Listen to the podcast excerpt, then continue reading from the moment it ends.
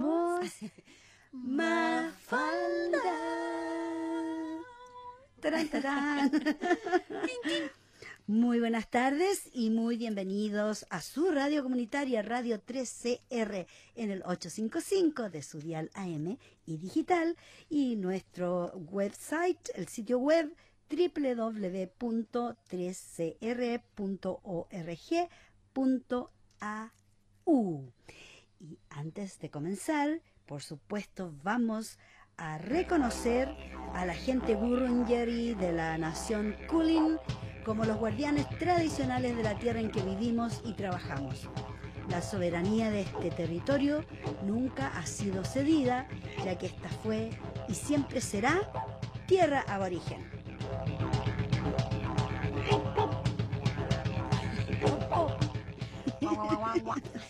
Bueno, y desde este lugar de, de, Melbourne, Fitzroy, 21 Smith Street, les saluda su amiga Vicky Ferrada.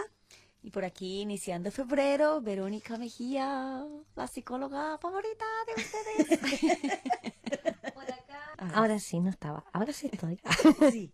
Un abrazo para todos. Por acá, Macarena. Ya.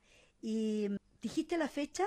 Cinco. Cinco. Cinco de Cinco. febrero. Oye, Cinco de ¿saben febrero. ¿Cómo ustedes pasa el tiempo? cómo ando yo de perdida con los días y con las fechas? Y que, se quedó en diciembre. Oye, no te puedo creer, si sabes tú que yo pienso en la fecha, y además cumpleaños tras cumpleaños, toda la semana mi familia tiene cumpleaños y teníamos una fiesta preparada para mañana, mi nieta más pequeña cumple cinco años, la única nieta que tengo, Alía, feliz cumpleaños. Desde ya, Y, eh, besitos. y, teníamos una fiesta inmensa en la casa y todo. Mm, No se puede hacer en la casa porque solamente 15, 15 personas. ¿Y gracias a qué? Verónica, cuéntanos, ¿qué pasó? Pues resulta que un hombre de 26 Tenía que ser un años, un pequeño hombre que trabajaba en el hotel de Grand Height. El 29 de enero fue el último día que trabajó, salió de su trabajo juicioso, se hizo la prueba porque siempre les exigen prueba y salió negativa. Pero resulta que horas después parece ser que le empezó a llegar síntomas y se hizo la prueba de nuevo y salió positivo. Entonces eso rompe un poquito lo que llevábamos cuadrado y organizado porque tuvo 28 contacto, claro, con personas, todo el cuento, entonces posiblemente están tratando de controlar y viendo como las personas donde él estuvo y todo el cuento, porque solo uno con que salga puede contagiar Claro. muchísimos. Y ahora están evaluando si es la cepa de Reino Unido, que es la más Fuerte. peligrosa y contagiosa, o es pues como la anterior, entonces eso. Y eso ha afectado muchísimo también todo lo de la Australia Open, porque obviamente parte de la gente que está hospedada en ese hotel son los tenistas o son todo lo que tiene que ver con la producción de esos eventos, entonces hay muchas personas que están aisladas y pues haciendo lo que tienen que hacer, que es quedarse 14 días hasta En cuarentena. en cuarentena. Creo que eran mil personas que tuvieron que ser forzadas Sí. a hacer cuarentena por este problema. Yo escuché al ministro de Salud, al premier, todos diciendo que no se explican cómo se pasó este virus, porque han tomado todas las precauciones, han seguido todos los protocolos y aún así se escapó de, de donde estaba. Y piensan que, bueno, como es airborne, que le llaman que se transmite a través del aire, puede, al solo abrir una puerta de donde está una persona con el COVID, al abrir la puerta para recibir la comida, puede que se salga el, el virus. Y también la otra posibilidad es el aire acondicionado. Porque, claro, porque el aire acondicionado está conectado por dentro con todas las piezas y, y lleva aire y saca aire. Entonces ahí también puede ser ese el, el problema. Así que ahora eso significó que ahora tenemos que usar máscaras en todos lados donde hay público, en el transporte, en todos lados. No sé hasta qué punto afecta, por ejemplo, a los pubs, a los restaurantes, que nosotros ya salimos una, una parranda un- una noche y la pasamos divino y no había ninguna restricción. Yo sentí como que volví al pasado así, cuando estábamos todas dentro de una lata de sardina, bailando y transpirando y pasándolo bien no hubo ningún problema y sin embargo ahora no sé qué va a pasar con esos lugares. Sé que en las oficinas como que ya no están, porque estaban volviendo a retomar las oficinas, 75% 75% solamente ahora, pero, No, pero ya no, creo que las fiestas ahora- aún no han dicho nada. No, ahora ya dijeron que las oficinas públicas, un 75% de los trabajadores volvía este lunes que viene y ya no vuelve. Mm. Así que de repente es media sospechosa la cosa cuando llevábamos 28 días y hay un brote de nuevo y vamos un pasito para adelante y un pasito para atrás. Por ejemplo, ayer también todos los partidos que habían en el de tenis los cancelaron. Ajá. Ayer jueves. También como esas restricciones. Que uno es donde se pregunta, bueno, ¿qué tan necesario era abrir las fronteras para ese tipo de eventos cuando se supone que estábamos tan juiciosos? que realmente lo que quieren es subir economía, pero costa de que, o sea, es como que uno se pregunta varias cosas ahí, pero pues Mm.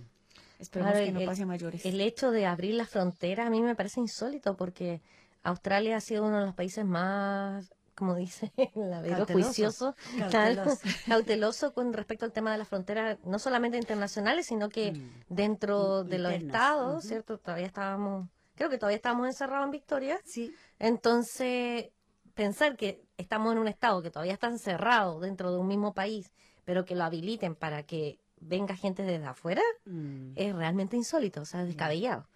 Entonces, claramente ahí se pegaron un- una salida Un bastante, condoro. un condoro, sí, un condoro enorme, porque ¿cómo, ¿cómo pensaban que iban a poder controlar cuántas personas son miles. Mi- miles Bueno, de personas. De hecho, de hecho pueden haber hasta 30.000 personas mirando los partidos. Ese sea, es el máximo, 30.000 es personas. en absurdo, o sea, ¿cómo vas a tener 30.000 personas cuando Contra- hace 28 días recién estamos saliendo, o como la película, 28 días después de la película de los zombies?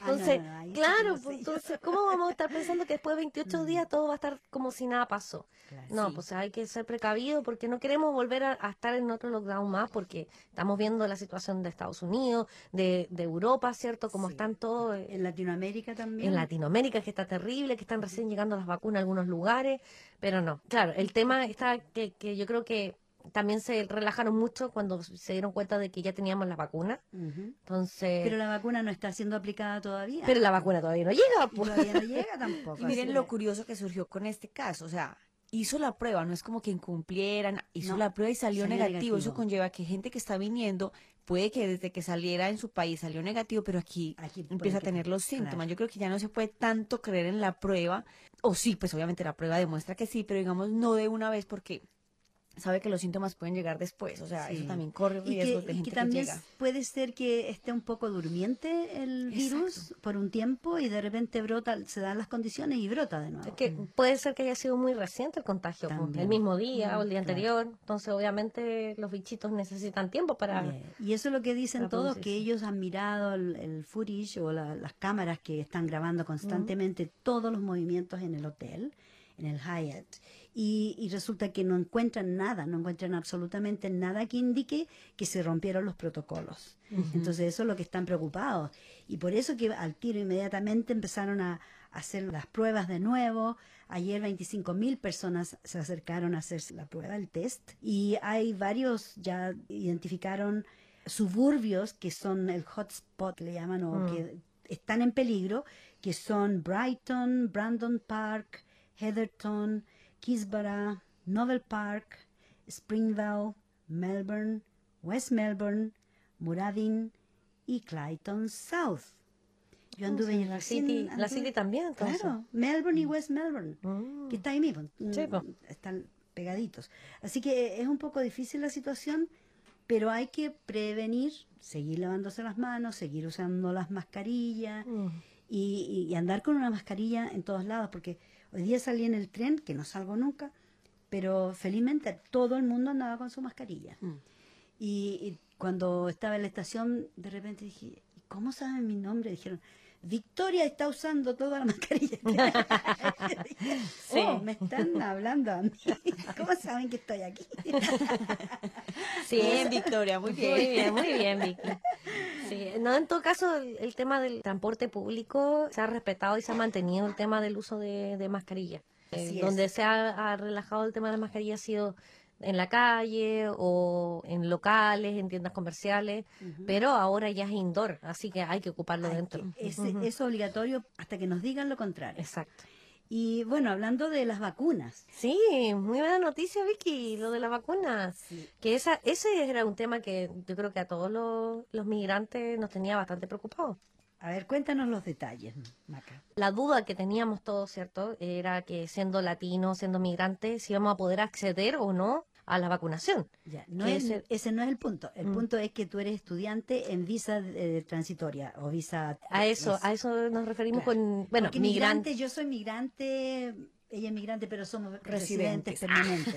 Ah, es que hay algo, hacer la distinción entre Sí. residentes y no residentes, Claro. pero al referirme con migrante me refiero a eso también. Claro, es que que- migrante todo el mundo. O sea, Es que al ser residente, ustedes, si bien es cierto, siguen siendo migrantes, pero ya tienen la calidad de residentes, por lo tanto es como que tuvieran la doble nacionalidad. mm, Entonces, sí la tenemos. sí, Bueno, yo la tengo. Entonces, o quienes no la tengan no están en proceso, pero ahí ya pierdes tu calidad de migrante per se, ¿cachai? Por el hecho del trámite, Mm. del, del tema No, no, no, de mira, visado, de visado. ya, pero es Mm. que mira, acá en el ambiente que yo me muevo, eh, Ujú. se habla de migrante porque tú te viniste de otro país. Ah, claro. Eso es la generalidad.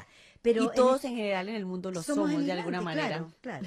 Pero el hecho es de que van a tener derecho las personas con visa no permanente o Exacto. temporales, van a tener acceso a la A vacuna. Eso es maravilloso, Es- Vicky. Maravilloso. Bravo, Aplausos. bravo. Porque eso Ay, sí que era un temor que había dentro de la población. Imagínate una chica o un chico con visa de estudiante que no tuviera los recursos, Acceso. ¿cómo accede a pagar una cantidad de... Lo mismo el, el acceso a hacerse la prueba. También Claro, no, te van a decir, ah, usted no tiene residencia permanente, usted aquí está con visa de estudiante, no puede hacerse la prueba. O tiene que pagar. Exacto, pero no pueden hacer eso, ¿ves? Porque igualmente si un estudiante se le pega el virus Mm. y no se puede hacer la prueba y no se, no se puede vacunar, va a andar va a estar que- claro, que tiene lógica, Vicky, Sí, porque, por porque imagínate, yo estoy pensando también en los australianos que están afuera, Sí. en otros países, ellos van a recibir sus vacunas en todos lados. Mm, Ojalá que sí. Entonces, Lo más probable es que sí, si están Tendrían que tendrían ser. que ser así. Claro.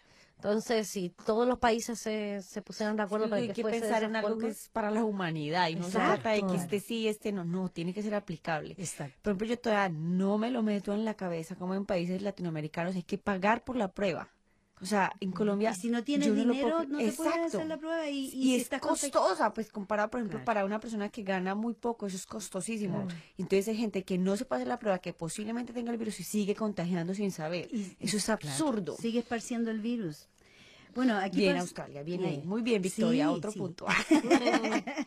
Bueno, son 10 millones de vacunas extras que encargaron para las personas en situación de visas temporales. Así que eso Eh, eh, eh, eh. es bravo. Y agrego ahí algo también muy negativo en Colombia que está pasando con los venezolanos. Por ahí vi la noticia donde, claro, eh, hay una opción ni siquiera completo para toda la población colombiana porque están dando, ahí sí son recontra amarrados con el dinero cuando se trata de invertir decimos, con eso.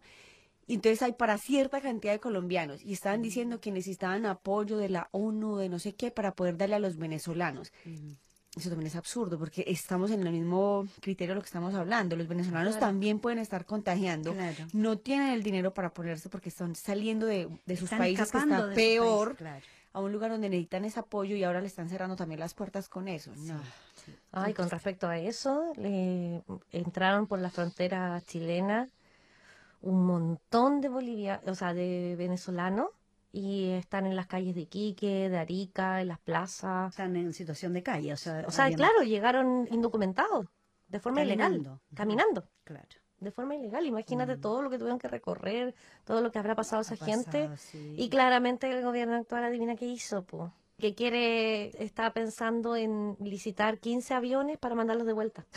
En eso pueden En, gastar en dinero. eso gastan. Pueden gastar dinero en los aviones para mandarlos de vuelta. ¿Y por qué mejor no, no, les, no los apañan y les dan lo que necesitan? Exacto. ¿Cierto? Van a gastar menos, yo creo, si los acogen y les suplen sus necesidades. Qué feo.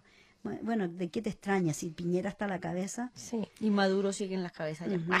Eso no va a cambiar por un buen tiempo. Bueno, mira, hay esperanza. Si Trump, Sí. si Trump salió de, de Estados Unidos, hay esperanza para todos. Así que no, no desesperen, por favor.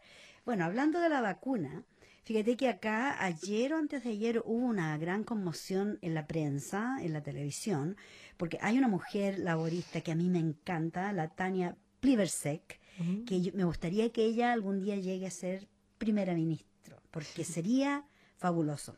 Bueno, tú sabes que en todas partes han habido estas teorías de conspiración de que la vacuna no te hace, que, que hacen mal, que no hacen nada, que Que sea, mata, que, no sé mata, qué. y claro. Mm. Bueno, de hecho, se pudo erradicar la polio, se pudo erradicar el sarampión, un montón de enfermedades que antes La viruela, mataban, la mm. viruela. Y resulta que gracias a las vacunas, ahora no existen, o si es que hay casos son muy pocos. Mm. La lepra, también por las vacunas. Y en este caso que hay una pandemia global, que un político liberal se ponga a decir, el señor Craig Kelly, se puso a decir eso mismo, a despotricar en contra de la vacuna, que no era buena, que bla, bla, bla, bla. Entonces, Tania Plibersek lo encuentra en los pasillos de Canberra, donde anduvimos, Macarena, Mm. allá, y resulta que lo increpa, le dice, pero tú, ¿cómo puedes estar diciendo esto? Le dice, lo acusó de estar haciendo teorías locas de conspiración Mm. acerca del tratamiento del COVID con las vacunas, porque según él, la vacuna pone en riesgo la salud pública.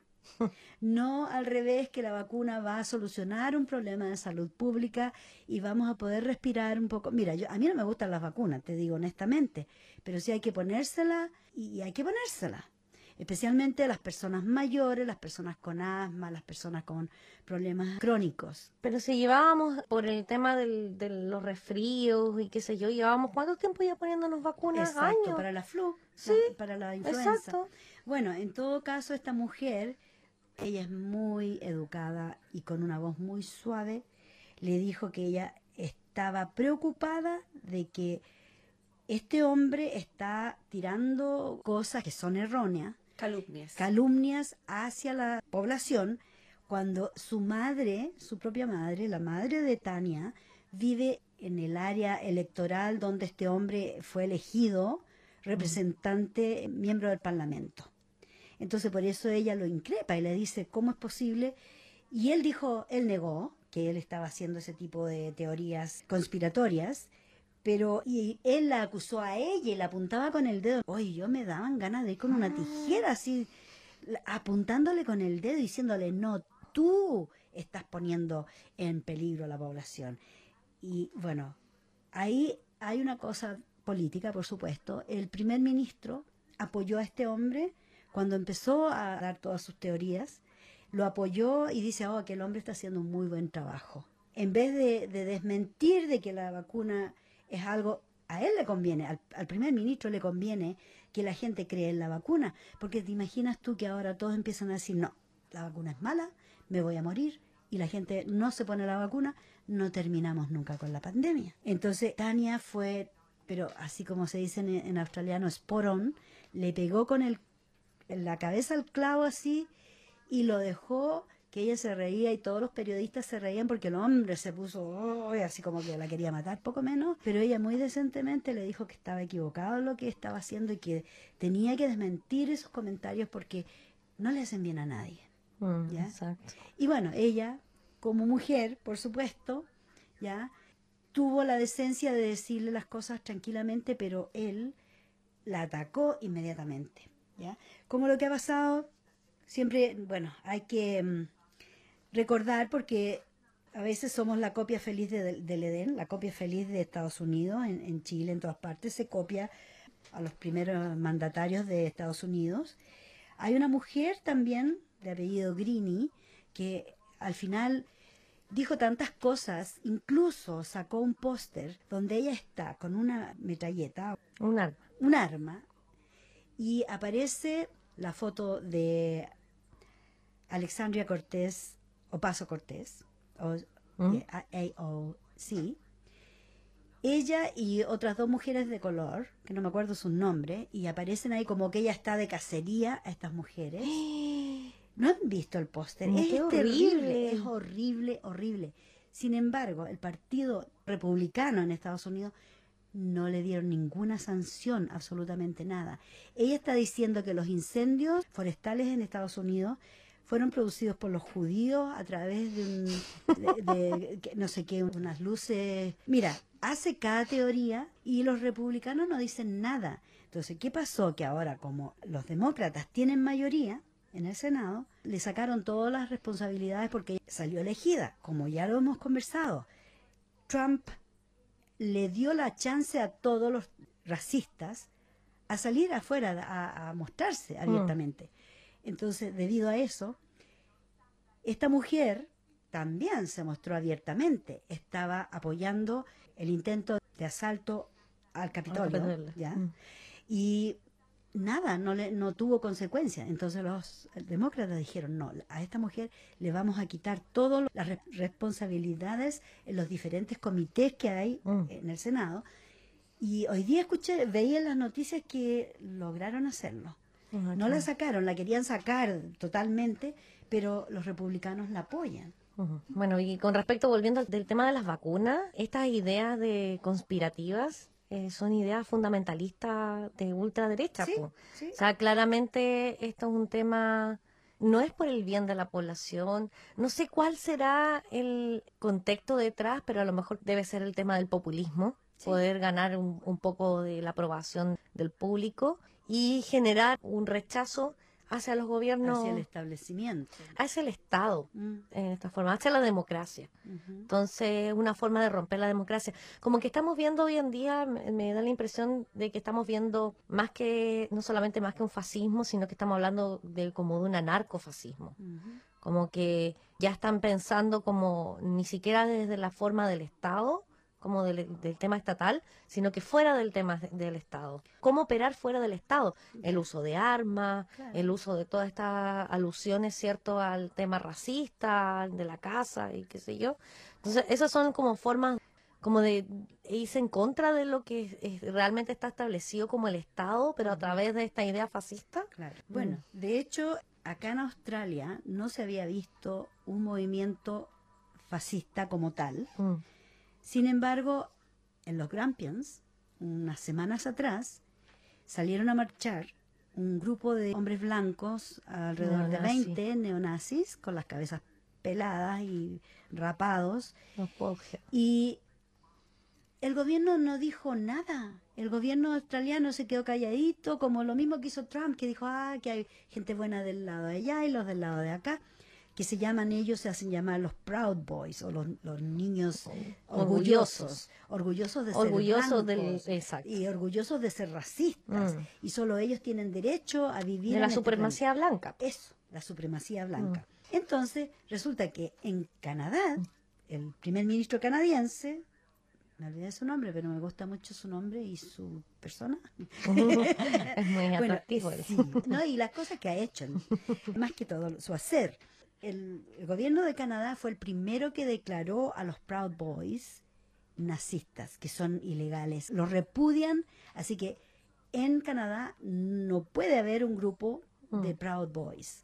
Sin embargo, aquí en Australia está surgiendo y se los está dejando ser, se les está dejando que hagan lo que quieran, porque la supremacía blanca, como dices tú, María. Claro. Sí, como te comentaba en algún momento en una conversación que sostuve por ahí, donde hacían alusión de que a lo mejor Trump no había hecho cosas tan malas porque no, no había iniciado guerra y qué sé yo, pero el hecho de haber potenciado el resurgimiento o aumentar el número, ¿cierto? La cantidad de personas en estas agrupaciones neonazis, en estas agrupaciones fascistas, es impresionante. Y eso, como tú bien lo dijiste hace un ratito atrás, o sea, Estados Unidos es la cabeza muchas veces que se replica lo que se hace. Lo que se hace ahí. Entonces, claramente tiene una repercusión terrible para el resto de la humanidad. Claro. O sea, en todos lados estamos viendo el resurgimiento del fascismo, Del fascismo. y la pandemia lo ha agudizado. Exacto. Porque estamos viendo gente que, claro, el tema del encierro, problemas psicológicos, ¿cierto? El tema de estar en contra de un Estado que supuestamente te oprime, pero no es que te oprima, sino que es la forma en que se cuida la población, ¿cierto? Entonces, es todo este, como yo te decía, como el tema del anarcofascista, está muy en boga hoy en día Sí. y es súper fuerte porque cuando tú le dices, ah, no, es que son fascistas, ellos te devuelven la pelota Claro. y dicen que los de izquierda son los fascistas, Que son los comunistas. que son los comunistas claro. son los Y se fascistas. comen los bebés. Y Claro. Mira, yo vi una historia de una niña de 8 años en Estados Unidos, dos semanas atrás, o recientemente, fue algo reciente, donde una chica de 8 años, una niña, está suicidal, se quería matar. Ella le dijo a su madre, me quiero matar, estaba mal emocionalmente con problemas de salud mental. Bueno, una niña negra, ¿ya? De raza afroamericana. Mm. Llegaron seis policías, entre hombres y mujeres, y ellos no tienen entrenamiento para tratar personas con problemas de salud mental, con un episodio psicótico. Por eso se debería eliminar la policía. Bueno, e- ese es el punto. Entonces, ¿qué pasa? Que fueron seis policías, la esposaron, en vez de llamar a la ambulancia, a los paramédicos para que vieran qué pasaba. Y bueno, entre todos la están tratando de meter a un auto y ella patea y pelea y no quiere entrar al auto y le dice, ah, te estás comportando como una niña. Y la niña dice, si soy una niña de ocho años, ¿saben? Le tiran spray. El gas gas de pimienta. el gas de pimienta en la cara. Le tuercen los brazos, la meten al auto a la fuerza. Y después cuando terminas, oh, es así como que la policía, oh, ¿qué nos hacen trabajar tanto estos niños? Pero que seis policías para una niña de ocho años, años. seis Esa es una vulneración grave a los derechos del Las niño. niñas en Estados Unidos, Grave. la niña negra no tiene, incluso hay gente que lo, lo dice, que los toman como que ya son adultos, porque son negros, no pueden ser niños. O sea, un niño de cinco años no lo tratan como un niño de cinco años, lo tratan ya como un adulto, porque es de color negro. Tener razones para suicidarse. Claro, Claro, claramente. Lo que pasa también con el tema de los mapuches, po. Ah, la hija de Catrillanca, Catrillanca es un, un caso muy notable que ocurrió en Chile, que fue asesinado por carabineros, por los pacos, en la nuca, de la espalda, sí. así lo mataron. Y la hija, hace algunas semanas atrás, entran, porque siempre hacen allanamientos estos, estos sujetos, ¿cierto? Porque dicen que los mapuches son los terroristas, pero al final terminan siéndolo ellos. Entraron a la comunidad y se llevaron a la niña esposada, Ay, sí, lo la maltrataron. A la madre también. a la mamá también, la tuvieron separada de la una niña también como de nueve años. Claro, la misma Siete historia, años. Lo misma historia. Lo mismo, el- tal el, cual. El, audio, porque yo escuché el audio. Y es terrible como le están pegando y se escucha como la policía, los pacos. En realidad es mucho darles honor de decir policía. Mm. También es la misma, mira, la réplica. Claro. Como te digo, la y es réplica de que está vulneración grave a los derechos del niño. O sea, no puede, no puede haber un trato de esa forma. ¿Por qué? Por ser indígena, por ser negro, por ser qué, por alguna categoría ser niño. específica. Si son niños, Tenemos que cuidar a los niños. a por los niños hay ¿cómo que es tratarlos como niñas. Chiquilla, miren, miren la hora como nos Oh. entusiasmamos tanto hablando. Vamos a ir a una pequeña pausa musical. Y ya volvemos. Eso.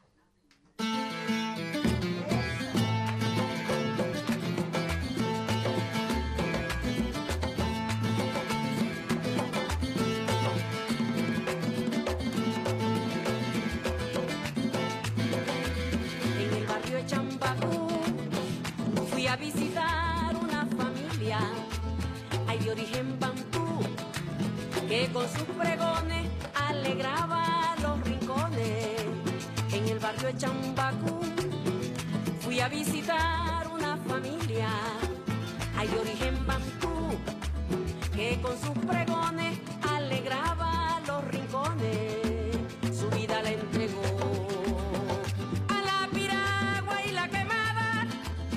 los turistas conquistaba, y los ricos no escuchaban, su vida la entregó. A la piragua y la quemada, y a los turistas conquistaba,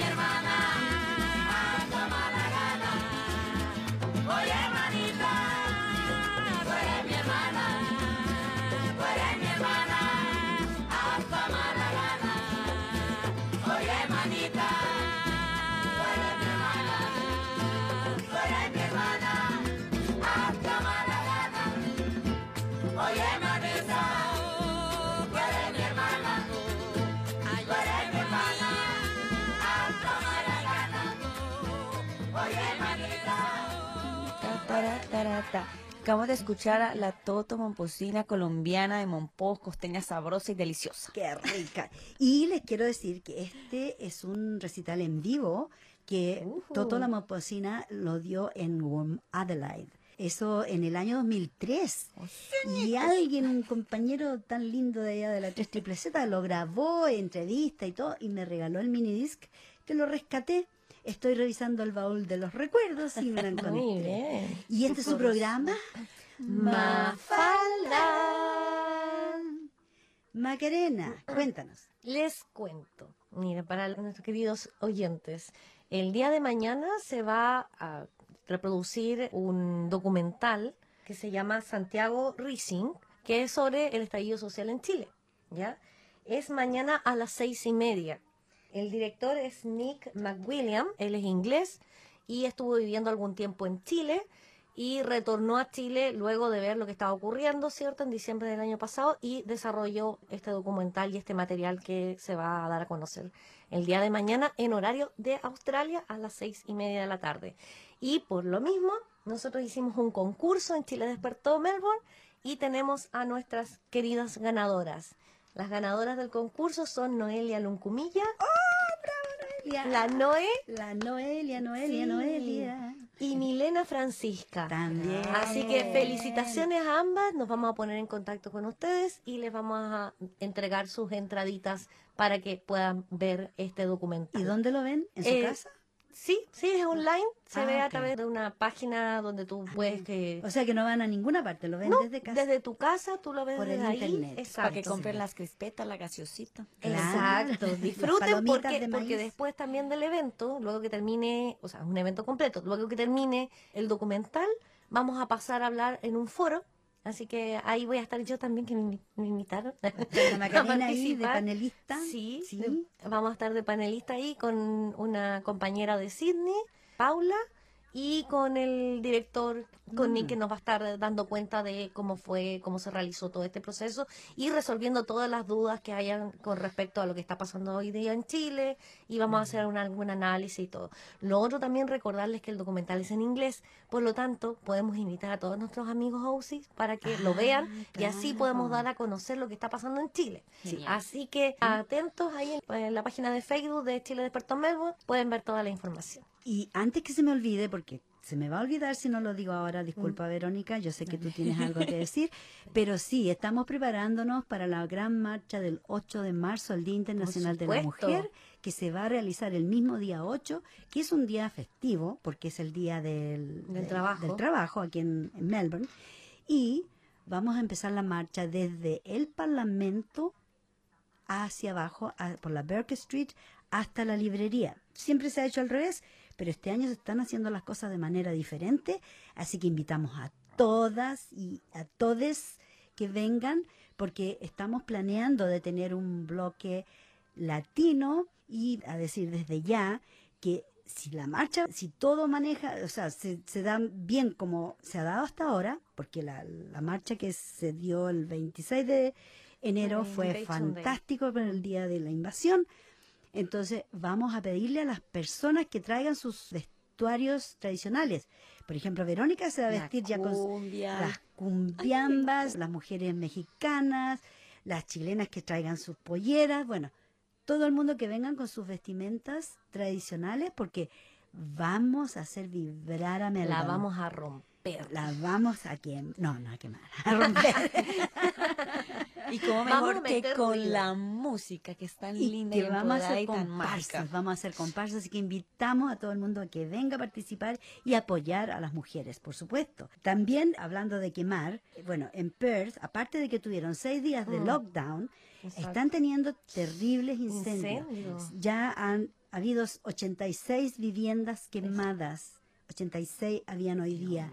Y lo lindo es de ver cómo la gente se agrupa y están salvando, por ejemplo, a los caballos, a todos los animales de fundo, los están llevando a lugares, De refugios, refugios. Y ahí se ven los pobres caballitos, todo lleno de humo, y están ahí tranquilos porque por lo menos están a salvo donde se los llevaron. Tienen llamas de todo tipo de animales, porque ustedes saben que ahora la llama está invadiendo Australia. Hay más llamas que canguros.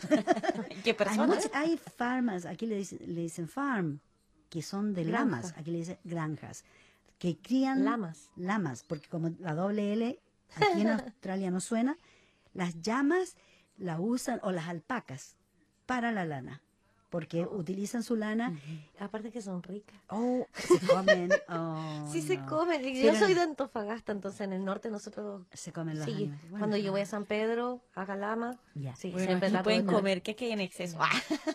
No, yo, yo no como animales, así que me salvé. Bueno, me invita para cuando vaya a comer, yo sí como.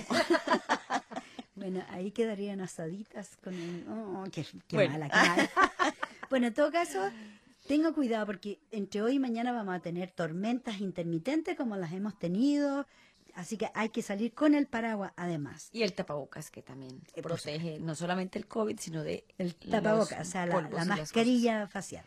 Ya, Verónica, ahora sí. Bueno, bueno.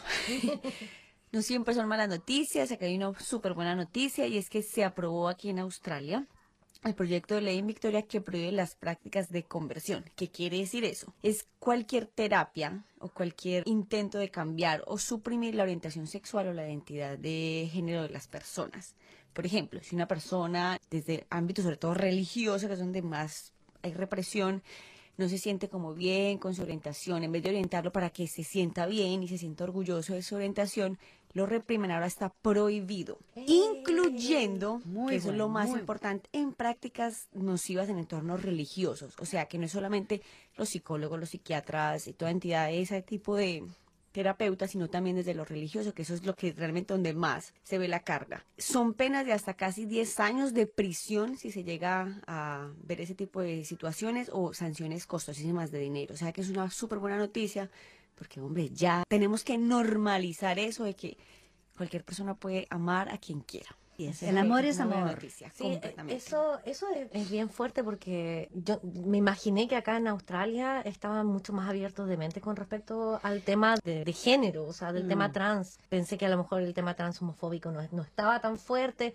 Nos dimos cuenta en, en las marchas ciertas anteriores del International Women's Day que sí existían, que acá Claro. existen las TERF, pero este tema igual es, es complejo porque imagínate tú vas donde una psicóloga, una psiquiatra o un guía espiritual, por así Mm. decirlo, si perteneces a una iglesia, y que ellos te tratan de convencer de que... Estás mal. de que, estás claro, enfermo. Pero que- sabes tú que lo más peligroso de todo esto, Macarena, es que se han usado prácticas ancestrales que era, por ejemplo, el exorcismo de personas que tenían una orientación sexual diferente a la normal. O sea, si tú no eres heterosexual, estás invadido por el demonio. Entonces, la religión se encargaba de hacer estos rituales de exorcismo que en muchos casos mataron a la persona. Ay, qué horrible. Y, y aquí en Australia también, pero ahí te, te demuestra eso que la religión tiene tanto poder para ayudar a veces, pero también para aplastar a la gente que es diferente. Para persuadir que la gente está equivocada cuando en realidad es una idea, ni siquiera es una condición. No. Porque antes en los libros, ¿cierto?, de psicología parecía que el trans, ¿cierto?, era una persona que tenía cierta condición, como que estuvieran enfermas. Ujú. Lo otro también que, que suelen hacer mucho es el tema de guiar a estas personas para que se operen. Claro. Entonces, sigues con el tema heteronormativo, po, lo hetero. Eres uno o lo otro. Exacto, lo- No lo- la ser- dicotomía de Claro, hombre-mujer. Exacto. En- No puede ser que, que tú, por último, ¿qué les importa a ellos? Y la iglesia quiere tener eso, heteropi, la gente que sea o mujer o hombre, y nada más entre medio, como que no Mm. existen. La semana pasada leí un artículo sobre que los indígenas reconocían cinco sexos, Mm, ¿ya? Los indios americanos, mm, ¿ya? En Estados Unidos, antes que llegaran los invasores también. ¿ya? exacto. y, y vivían felices de la vida. Incluso en el artículo que leí aparecía una foto de un jefe indio con su mujer y de verdad no, no sabes quién es quién, porque se visten igual, están la foto antiquísima de, lo- de los 1700 o 1800 y en blanco y negro, pero se ve claramente que se ve los dos como bien femeninos, pero al mismo tiempo un poco masculinos, y realmente no puedes, así a simple vista, decir quién es la mujer en la pareja, Claro. ¿ya? Porque ellos realmente... Es que no había necesidad de hacer esa diferenciación. No, no había, no se preocupaban de eso No, en, primer lugar. No había una preocupación. la- quienes hicieron esa separación fue la iglesia. Fue la iglesia católica. De hecho, la iglesia católica fue la que impulsó el matrimonio. Claro. Por algo ahora está todo el tema de las parejas, una sola pareja, Claro. eh, la monogamia. La monogamia. Eso viene también de Eso de la iglesia, Claro. porque antes la humanidad se reproducía, y- pero fue un tema de Sí. control de natalidad. Exactamente. Para eso se hizo el tema de la Y controlar, controlar el- no tan solo la natalidad, pero controlar a la sociedad en sí. Exacto, en, en todo. Ya, en dictaminar a la gente, decirle, tú haces esto, pero esto no lo puedes hacer. Ah, ¿por qué? Porque la iglesia lo dice. Y ni siquiera ellos han podido decir realmente de dónde viene. Hoy día me encontré con un, con un hombre en la estación del tren, ahí en Parlamento. Y me escuchó hablando con mi hermana en el teléfono y me dice, ah, habla español. Y me empezó a conversar. Y le vi que andaba con un, un símbolo religioso colgando en el cuello. Y me dice, tú eres cristiana. Me preguntó si era religiosa. Entonces yo le dije, no, mira, religiosa, así como de religión, no, yo no sigo. Le dije, mira, fui bautizada, me hicieron, tenía que hacer la primera comunión y la confirmación y hasta ahí nomás llegamos. Entonces me dice, pero entonces tú eres cristiana. Porque si tú te arrodillas y le pides a Cristo, le dije, no, yo no me arrodillo y no le, no le pido a Cristo. Y mira, felizmente... Porque Dios también es hombre. Pero claro, porque no, y Dios, Cristo es hombre y Cristo es Dios. Esa Mm. fue la filosofía que me empezó a meter. Me empezó a tratar de convencer, porque como yo dije, no tengo religión. Y yo dije, tanta gente que anda haciendo esto, que yo odiaba que vinieran los mormones a mi casa. Odiaba que vinieran los, los testigos, de Jehová. Ah. Ah, sí. y, y que, ah, están los testigos allá afuera, no salgan, no salgan, porque te hacen, a- te Uno ponía un letrero. No, insista, por favor. Lo- no se aceptan testigos de Jehová. No, mira, yo conozco gente y no me río porque la persistencia que tienen de tratar de cambiarte tu manera de pensar. Ellos si quieren eh, tener su religión y sus creencias, yo no, yo respeto. Ujú. Allá ellos.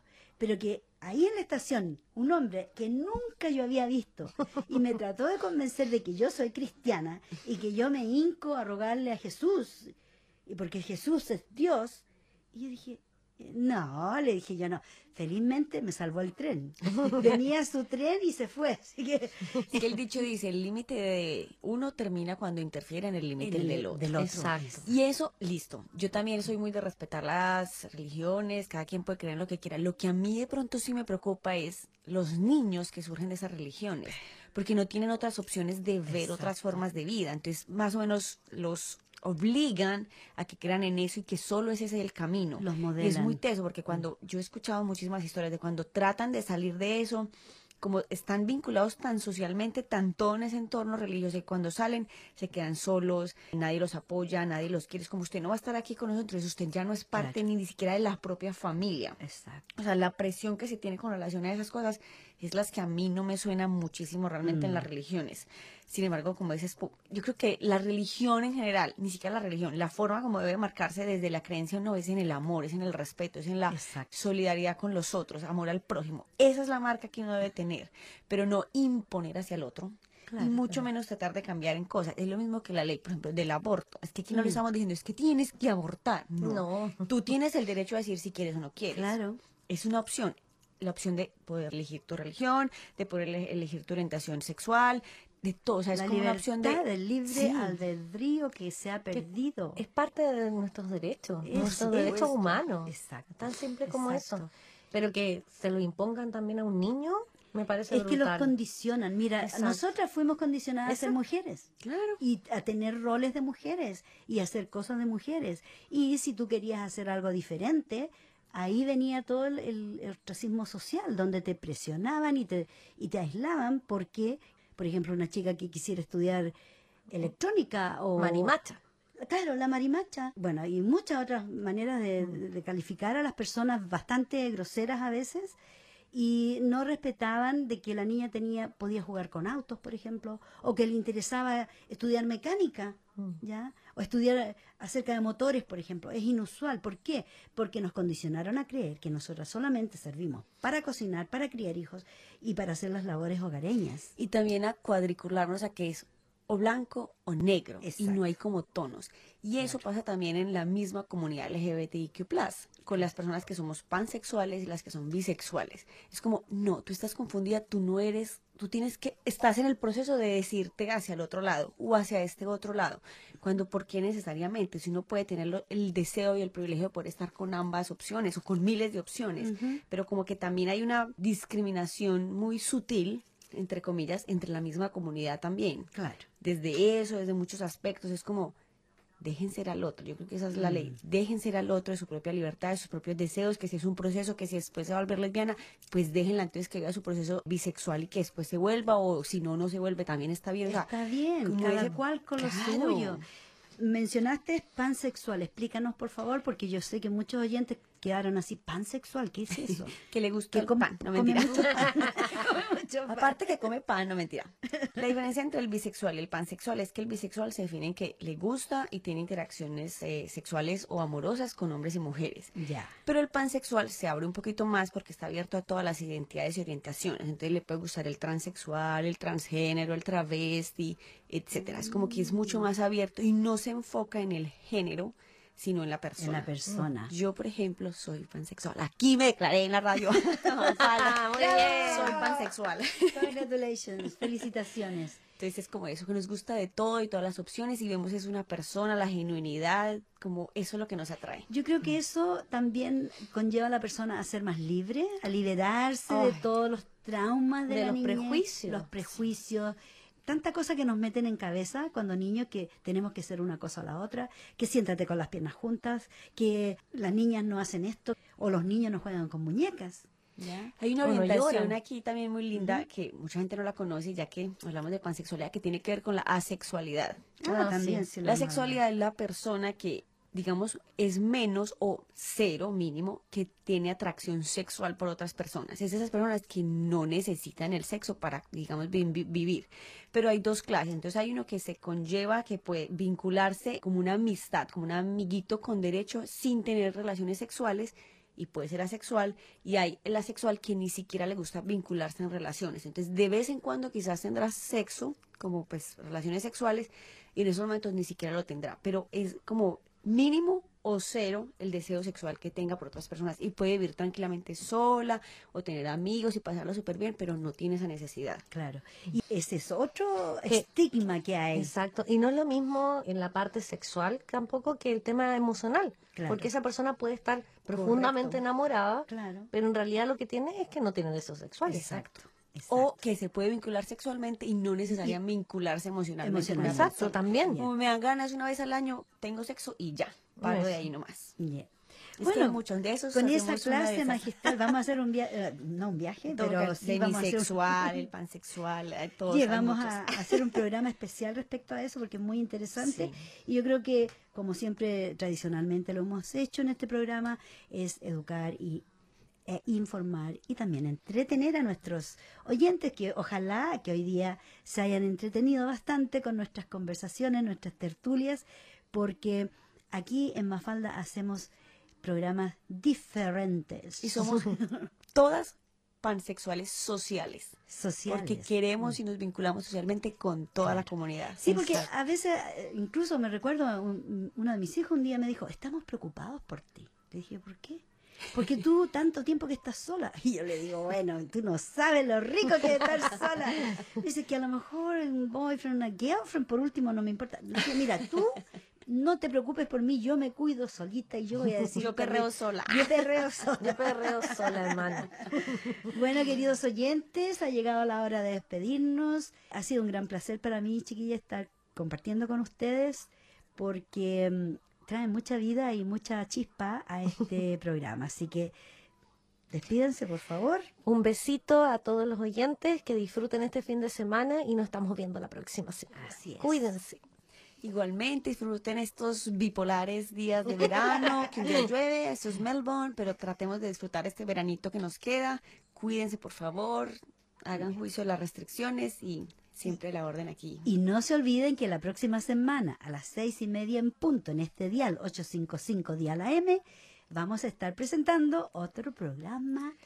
Mafalda. Chao, chao, chao. Chao. Bye.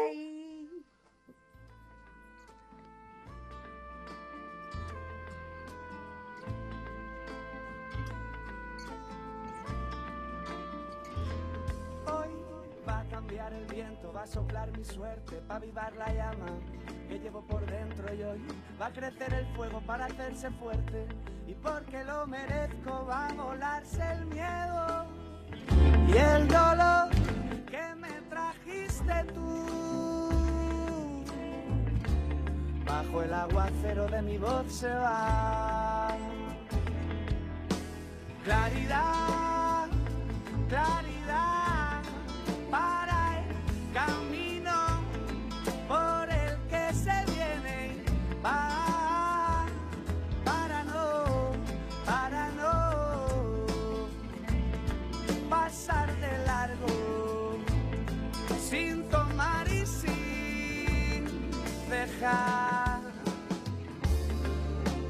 tantas cosas que no vemos si no enciendes la luz que va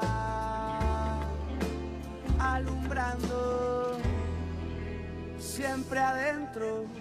Sopla viento y avívame, sopla viento, sopla viento y avívame, sopla viento, sopla viento y avívame, sopla viento, sopla viento y avívame.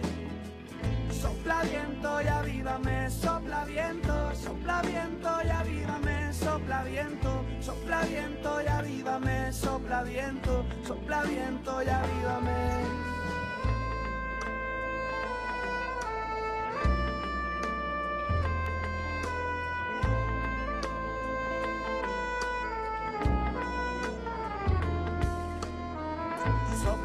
Sopla viento y avívame, dame fuerza y entendimiento para comprender lo que siento. Si no me miento, yo llegaré donde quiera, sé dónde voy, hay quien me espera.